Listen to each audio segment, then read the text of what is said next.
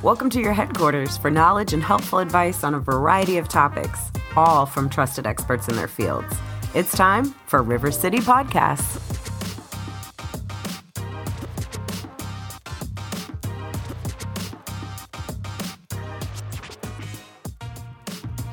Elizabeth McMaster is the founder and owner of the law offices of Elizabeth McMaster PLC. After graduating from the Catholic University Columbus School of Law in Washington, D.C. in 2006 and passing the Virginia State Bar, Elizabeth opened her practice in historic Fredericksburg, Virginia in February 2007. Elizabeth specializes in elder law, estate planning, guardianship, probate, special needs planning, and mental health law. Elizabeth grew up on a 106 acre farm in Gettysburg, Pennsylvania, which spurred her love of history, especially the U.S. Civil War, which led her to attend college in Virginia. Although born in Pennsylvania, Elizabeth is now a Virginian at heart. Elizabeth is a member of the National Academy of Elder Law Attorneys and is a board member for the Virginia Academy of Elder Law Attorneys. Elizabeth is also a member of the Virginia Beach Bar Association, the Virginia State Bar, and Suffolk Business Women's Group. Elizabeth has been on the board of the Alzheimer's Association, which is near and dear to her heart, as she has lost a grandmother, grandfather, uncle, and great uncle, as well as countless clients to Alzheimer's disease. Elizabeth moved to North Suffolk Virginia in December of 2020. Elizabeth lives with her husband, John, his adult son, three French bulldogs, and a very sweet black cat. Elizabeth, welcome to River City Podcast.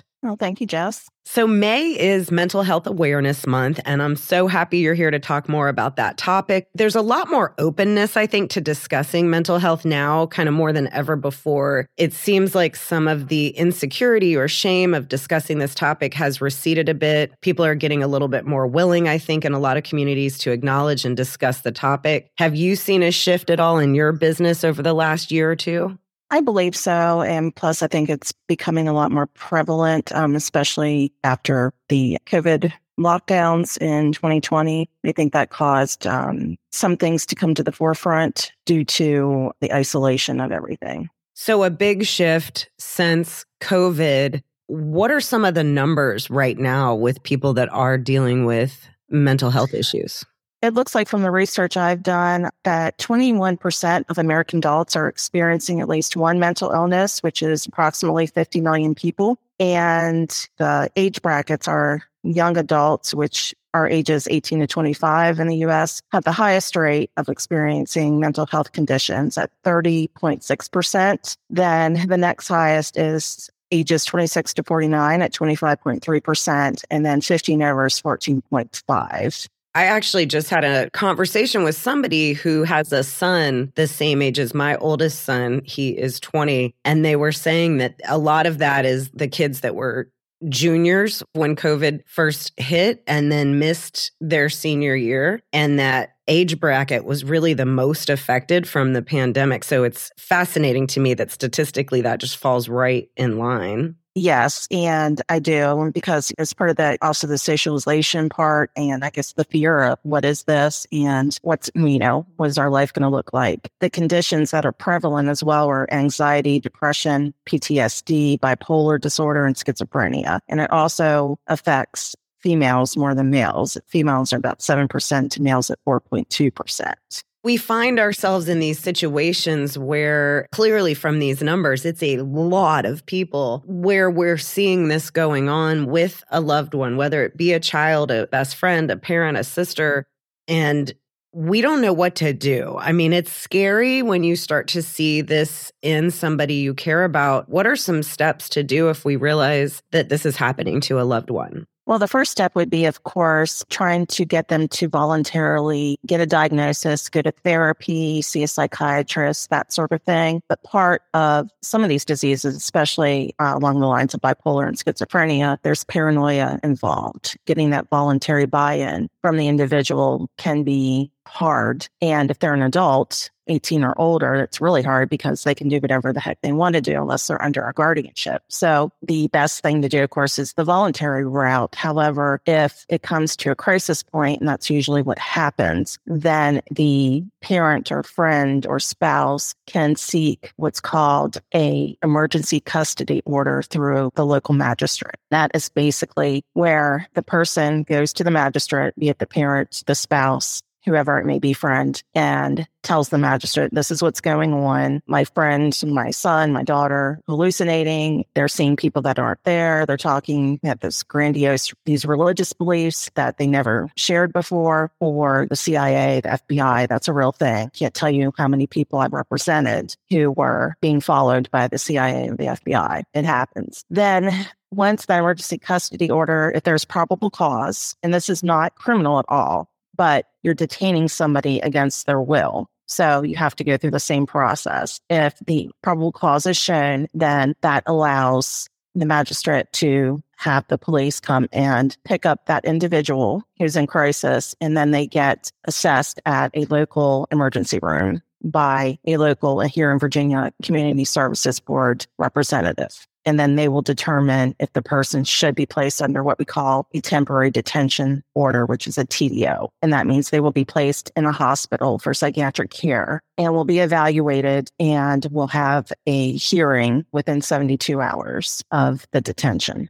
Having recently actually been through this myself with a friend, a lot of what I saw happen with family and with friends and even their spouse was not wanting to upset them and from the sidelines, my fear was they're going to end up getting themselves in really big trouble in that state, whether it's legal or losing a license or a job or whatever. But in that moment, I think it's really important that people know you're very much protecting them. Absolutely. I think there was several years ago in Richmond, I believe it was a young man was shot by police and killed. I believe was suffering under a mental illness and was having hallucinations and he lost his life because of it as with anything that people do, you know, when you're a parent or a child, you do things they don't enjoy or like, but you're doing it for their best interest. That's the way to look at it. And I do that a lot when parents get guardianship of an intellectually disabled young adult. They feel really bad about doing it, but at the same time, they're protecting their young adult from harm from themselves or other people. I think that would be the best way to look at it. One of the things that can be the most challenging things we might face in suddenly finding a loved one in a mental crisis and realizing they can no longer advocate for themselves. How do you then begin to advocate for your loved one? Well, and this is the problem. Once again, we're back to the pandemic that we're running into. I get a call or email probably once a week from someone who has a loved one in a psychiatric facility here in Virginia, and it's all across the board. I had one from the southwest part of Virginia the other day. Psychiatric hospitals are not talking to family. We don't know that maybe the individual says, I don't want you speaking to my family, and then they can't because of HIPAA. But I've had other people say, my son or daughter, whomever, has given permission for us to speak and still they are not telling us. A lot of these facilities are not even letting the families know when the hearing is going to be. It's also troubling that the case manager's family to get a history because you cannot rely on somebody who is having some kind of episode, of psychotic or what have you, to give reliable information, especially if they think little Wayne is God. You can't rely on what they're telling you. You need to get some background information, and they're not even doing that in some instances. So that's very concerning. I've seen quite an uptick in that in the last several years. And I've personally gone through that myself two years ago. Have you discovered any solutions in terms of how to be able to overcome that? Well, the only solution, and well, the one with the hearing, I tell them because a lot of people don't understand that these hearings go through the general district court in whatever jurisdiction. So, for example, if you're up in Snowden at Fredericksburg, which is Mary Washington Hospital's uh, psychiatric facility, then the general district court in the city of Fredericksburg is the one who handles technically the hearings, the paperwork, that sort of thing. If the hospital, and I haven't heard this from Snowden, just using them as an example, but if Snowden won't tell you when a hearing's going to be, I would call the general district. I tell people call the general district court's clerk's office and ask them, when do you have hearings? For people under a TDO. It just boggles my mind because when I represent people under TDO, I like to usually have in the family there just to get some of the background and to know that my client had somebody there advocating for them. Sometimes they wanted them to seek treatment. Other times they didn't. They wanted them out and to come home, which is great that they're there. But usually when it was a first instance of the mental illness uh, rearing its ugly head, there's a lot of denial. And that's on the family too because they don't understand what's going on. And there's no way. I'm just sure little Johnny got a hold of some bad weed. And that's what, you know, this has got to be. Well, by the third hospitalization, either they're there to advocate for little Johnny to get help or they wash their hands of it, which is unfortunate.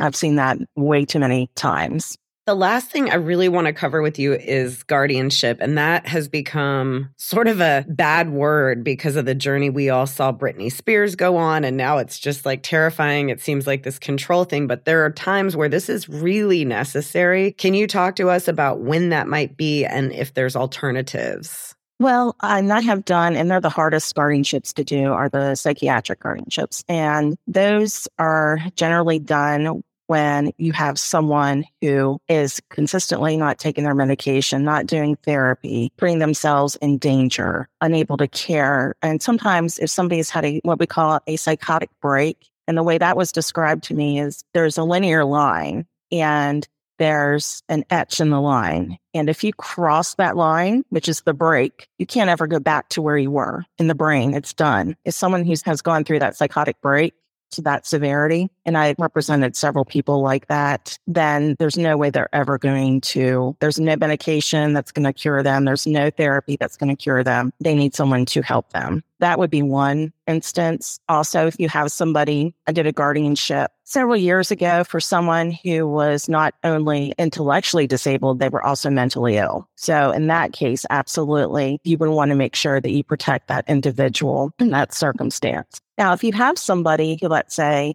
has a depression disorder or let's say bipolar disorder, that sort of thing. And you can get them to a place where they've been taking their medication, they're clear. We do have a medical directive that they can sign. And that medical directive will have a clause in there. If I'm in crisis and I need to be hospitalized, I'm allowing my agent to hospitalize me for up to 10 days, even against my will. We call that a Ulysses clause. And if the individual goes to see their psychiatrist or whoever they see, and the psychiatrist does a letter stating, Yes, I believe my patient understands what this means and is capable of signing, then I have them come into the office, sign. I try to do it same day, sign the power of attorney or medical directive stating I appoint my agent to do this. And as long as we have that letter with it, then the agent is able to do that. Is it hard getting people to do this? Absolutely. I have not done many of them, but it is an alternative to the guardianship. And like I said, if somebody is, let's say, depressive or has bipolar and has insight that's clear and that sort of thing, then that's a good way to have that. Now, if they get hospitalized for 10 days, they're still not clear, then we have to go through that whole ECO, TDO process if they're not able to come out at that point. But at least there's 10 days of acute treatment.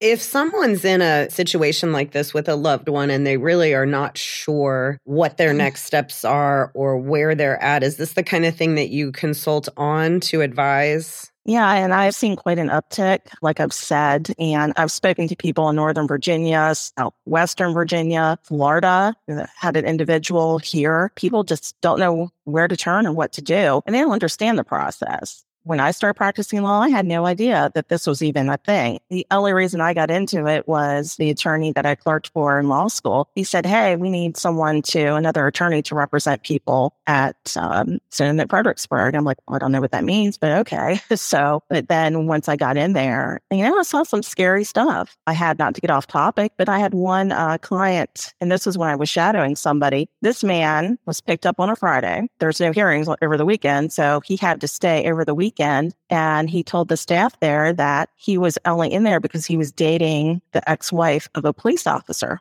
And that was the police officer who put him there. And he said, I have a letter from the chief. You can get that. So Monday, sure enough, here comes this letter that this police officer had been harassing this man and had him put into a facility over the weekend. No mental illness, nothing wrong with him other than the person he chose to date. That's an extreme, but that to me is what kind of hooked me into going, well, the people in here, they need to have their rights protected. That was, like I said, an extreme example, but we want to make sure that the people that are in a facility are getting the treatment they need and that they're at the right place they need to be. Thank you for doing everything you do to help advocate and help people that are in crisis. If you or someone you know is in immediate crisis, contact the 988 Suicide Crisis Lifeline by calling or texting 988. If you have a loved one experiencing mental illness and you need help figuring out options, you can go to www.themcmasterlawfirm.com. That's T H E M C M A S T E R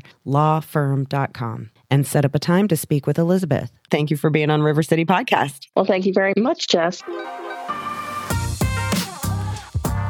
Thanks for listening to River City Podcasts. If you're interested in setting up a podcast for your business, go to rivercityconsulting.com.